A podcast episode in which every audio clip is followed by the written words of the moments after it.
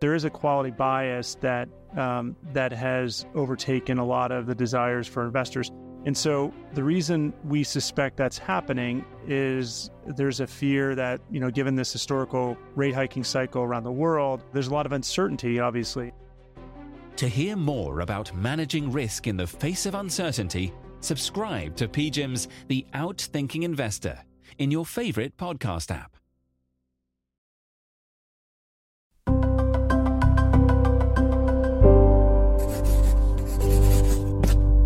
Pushkin.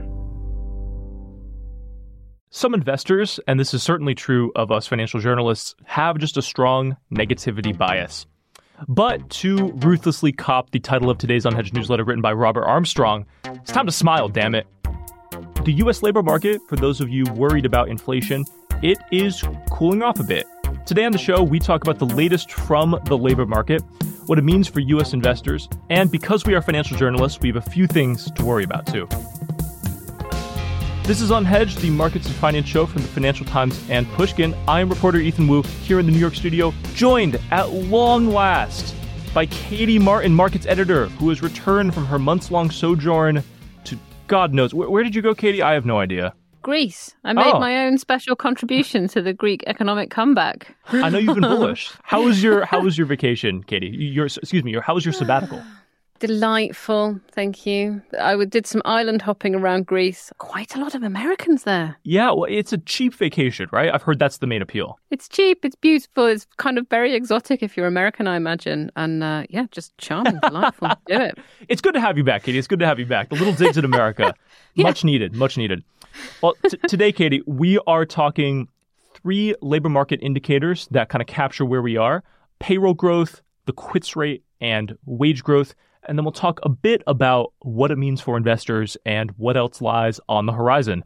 Starting out with payrolls, I mean, this is the big marquee number. The August jobs numbers, which came out on Friday, showed the U.S. economy adding 187,000 jobs last month. You know, I'd call that relatively strong and healthy if we were in a normal economy, which we certainly are not.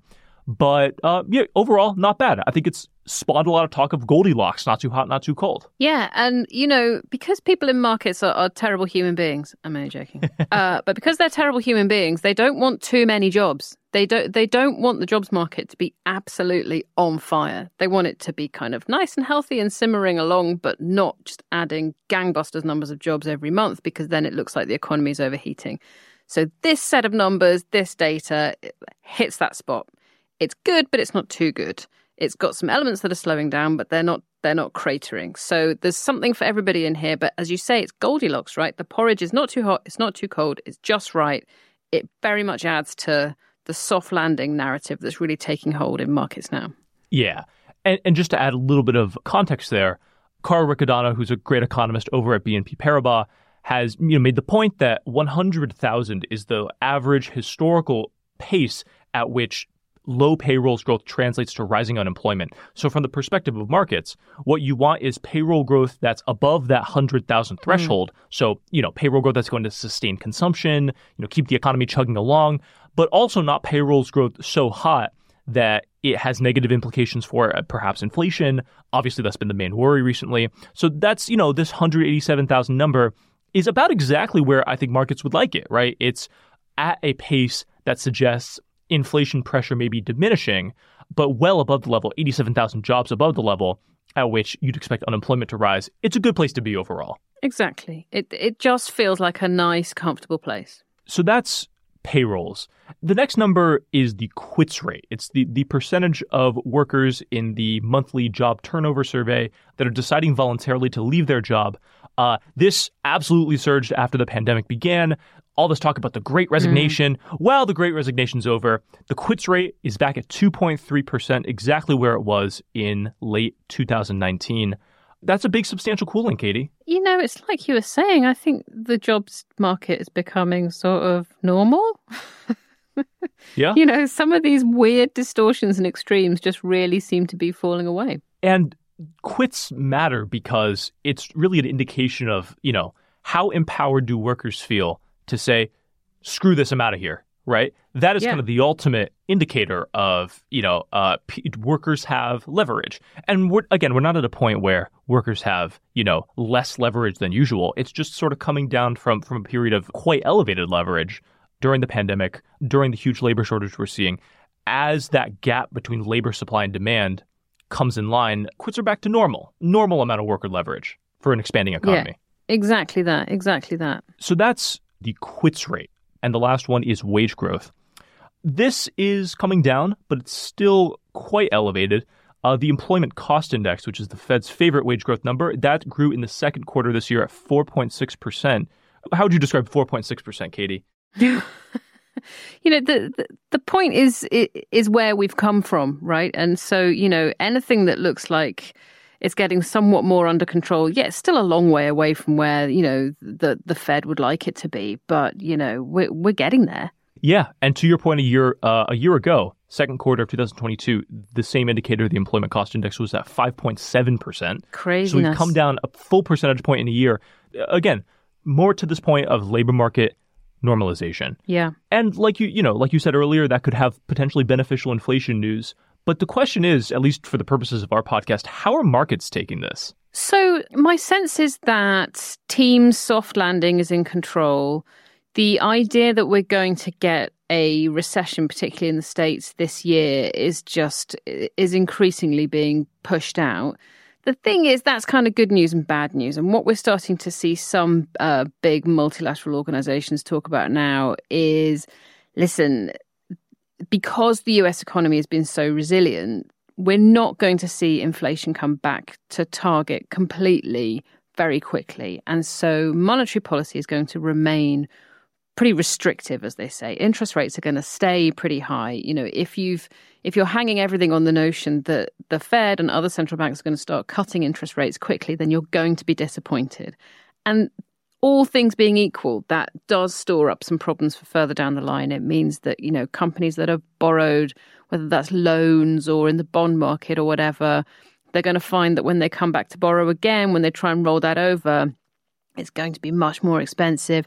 And so there is this idea that a recession has been not cancelled, but just delayed, or that at their very least, slower growth is coming over the next 12 months or 18 months or so. So it, it just feels like we're going to reach quite a sort of, you know, a bit of a gooey patch in markets where we're kind of not going anywhere for quite a long time because there's just not enough upward momentum, but there's also not this recession that people keep warning about. Yeah, I mean, it's in some ways that's the inverse of you know not too hot, not too cold. Goldilocks scenario is well, it's neither hot enough for a particular narrative to take hold, nor cold enough for a particular narrative to take hold. But let me tell you a little nugget that uh, that I saw here from from Bank of America saying that you know because inflation just won't go away, we've still got some downward pressure on US government bond prices. Yeah. And so, you know, yields are still pretty elevated. And the bank was saying that it looks like we're on course for the third consecutive annual loss on the 10 year US Treasury. Mm. And how many times has that happened in the 250 year history of the US Republic, Ethan Wu? Hmm. Zero. Zero. so you know we, we, we haven't seen anything like this since 1787, and uh, uh, you know people in markets love really long term charts and really, really long term statistics. And there's a really good one for you that we, we haven't seen this sort of type of pullback in, in bond markets that we've seen now for the past getting on for three years for a super, super long time. Yeah, I, I like a long term chart as much as anyone, but I mean, sometimes when I see these like interest rates since the dawn of time charts. I'm just like, how many times were they setting interest rates in 500 AD? You, you, know what I mean? It's not like they had uh, letting, monthly. Are you letting this get in the way of a good statistic? Ethan Wu, come on, man. But uh, there's kind of a big picture point on, on, on bonds, and and uh, as you point out, Katie, this has been kind of you know in some ways like the dominant market story since uh, I mean maybe late July. Yeah, the ten year yield was in the threes uh, as recently as July, and now it's at four point two five percent that's a pretty substantial run up, and that creates all these concerns about, uh, you know, are higher yields going to weigh on financial stability? Are they, they going to weigh on stocks? Yeah. Uh, and then just as well from the perspective of bond investors, right? If you buy a treasury bond, your return comes from two sources. One is coupon clipping. You get a little interest payment every every so often from holding the bond. That's the that's the yield or the coupon. Uh, but there's there's also another source of returns, which is capital gains. If you hmm. resell mm. the bond on the secondary market and the price of it goes up over the period you've, you've held it, you can sell it for a nice little return. And we've had, I think this is really important to say, we've had, from the perspective of bond investors, 40 years of a bond bull market overall. 40 Yeah, years exactly. of where bonds tend to gain value on the secondary market over, you know, two to three to four to five years. Now it may be that that bond bull market has ended, that we're entering a period where rates go up and down as opposed to just down, right? And that really changes the way bond investors have to approach this market. Yeah, exactly, and it, and it sets the tone for everything else. Now it's kind of it's fine as long as stocks are doing well, which they are this year, and they weren't last year. That was like the major problem that both these asset classes fell at the same time.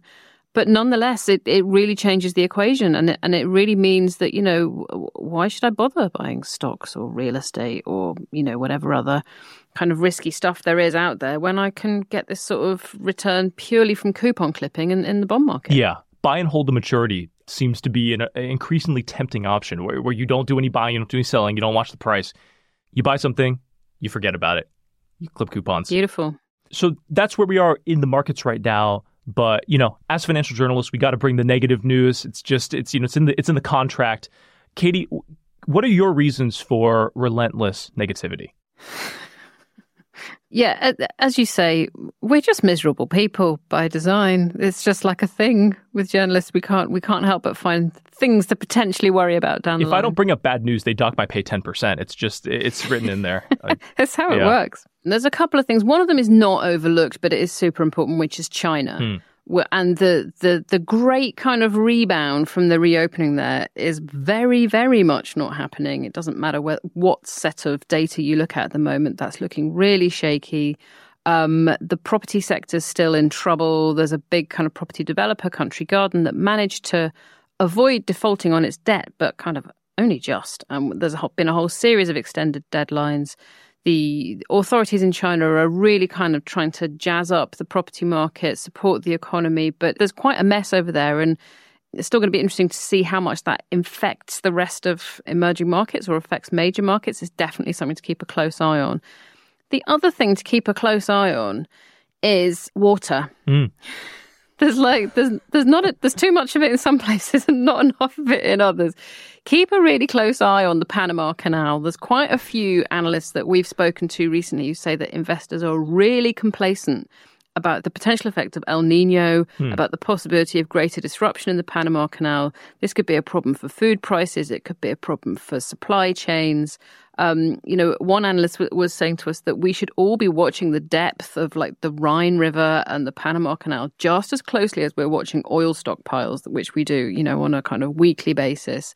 This is definitely a real and present risk. You know, we're going to have to start thinking about climate impacts in a very immediate form in terms of how they relate to inflation and supply chains and, and all the rest of it. So, you know, I don't want to be a kind of Debbie Downer, but I do think keep an eye on the Panama Canal, keep an eye on China.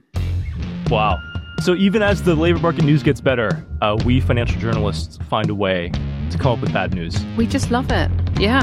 All right, Katie, we'll be back in a moment with Long Short.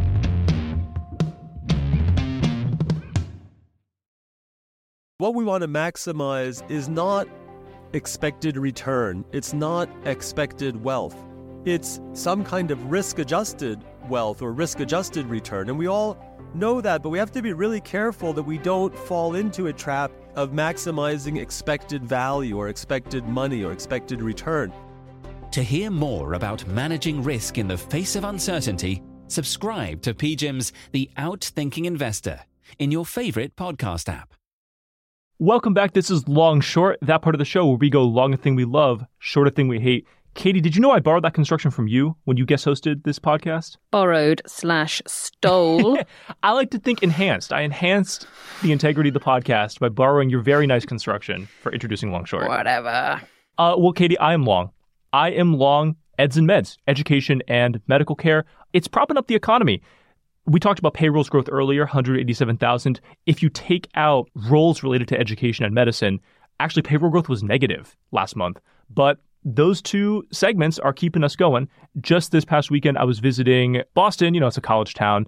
It's bustling. Like the targets were totally sold out. There's no inventory. Students are moving in. People are out there spending.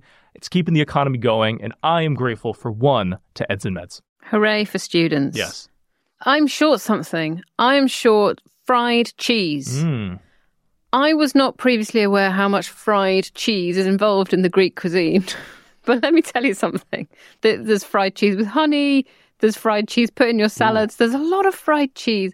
And whilst it was very, very delicious, and there's a greater range of cheese available in Greece than I'd previously been expecting, I've eaten too much cheese and I'm short cheese, specifically fried cheese. What is your favorite cheese, Katie? I need to know this. obviously there's a lot of feta, but there's like a soft cheese. Someone no doubt will email to tell us, but there's a soft cheese that you put on a Dakos salad. Very good. Like the nice squishy kind of soft cheese. Anyway, I'm not eating any more of it for a while.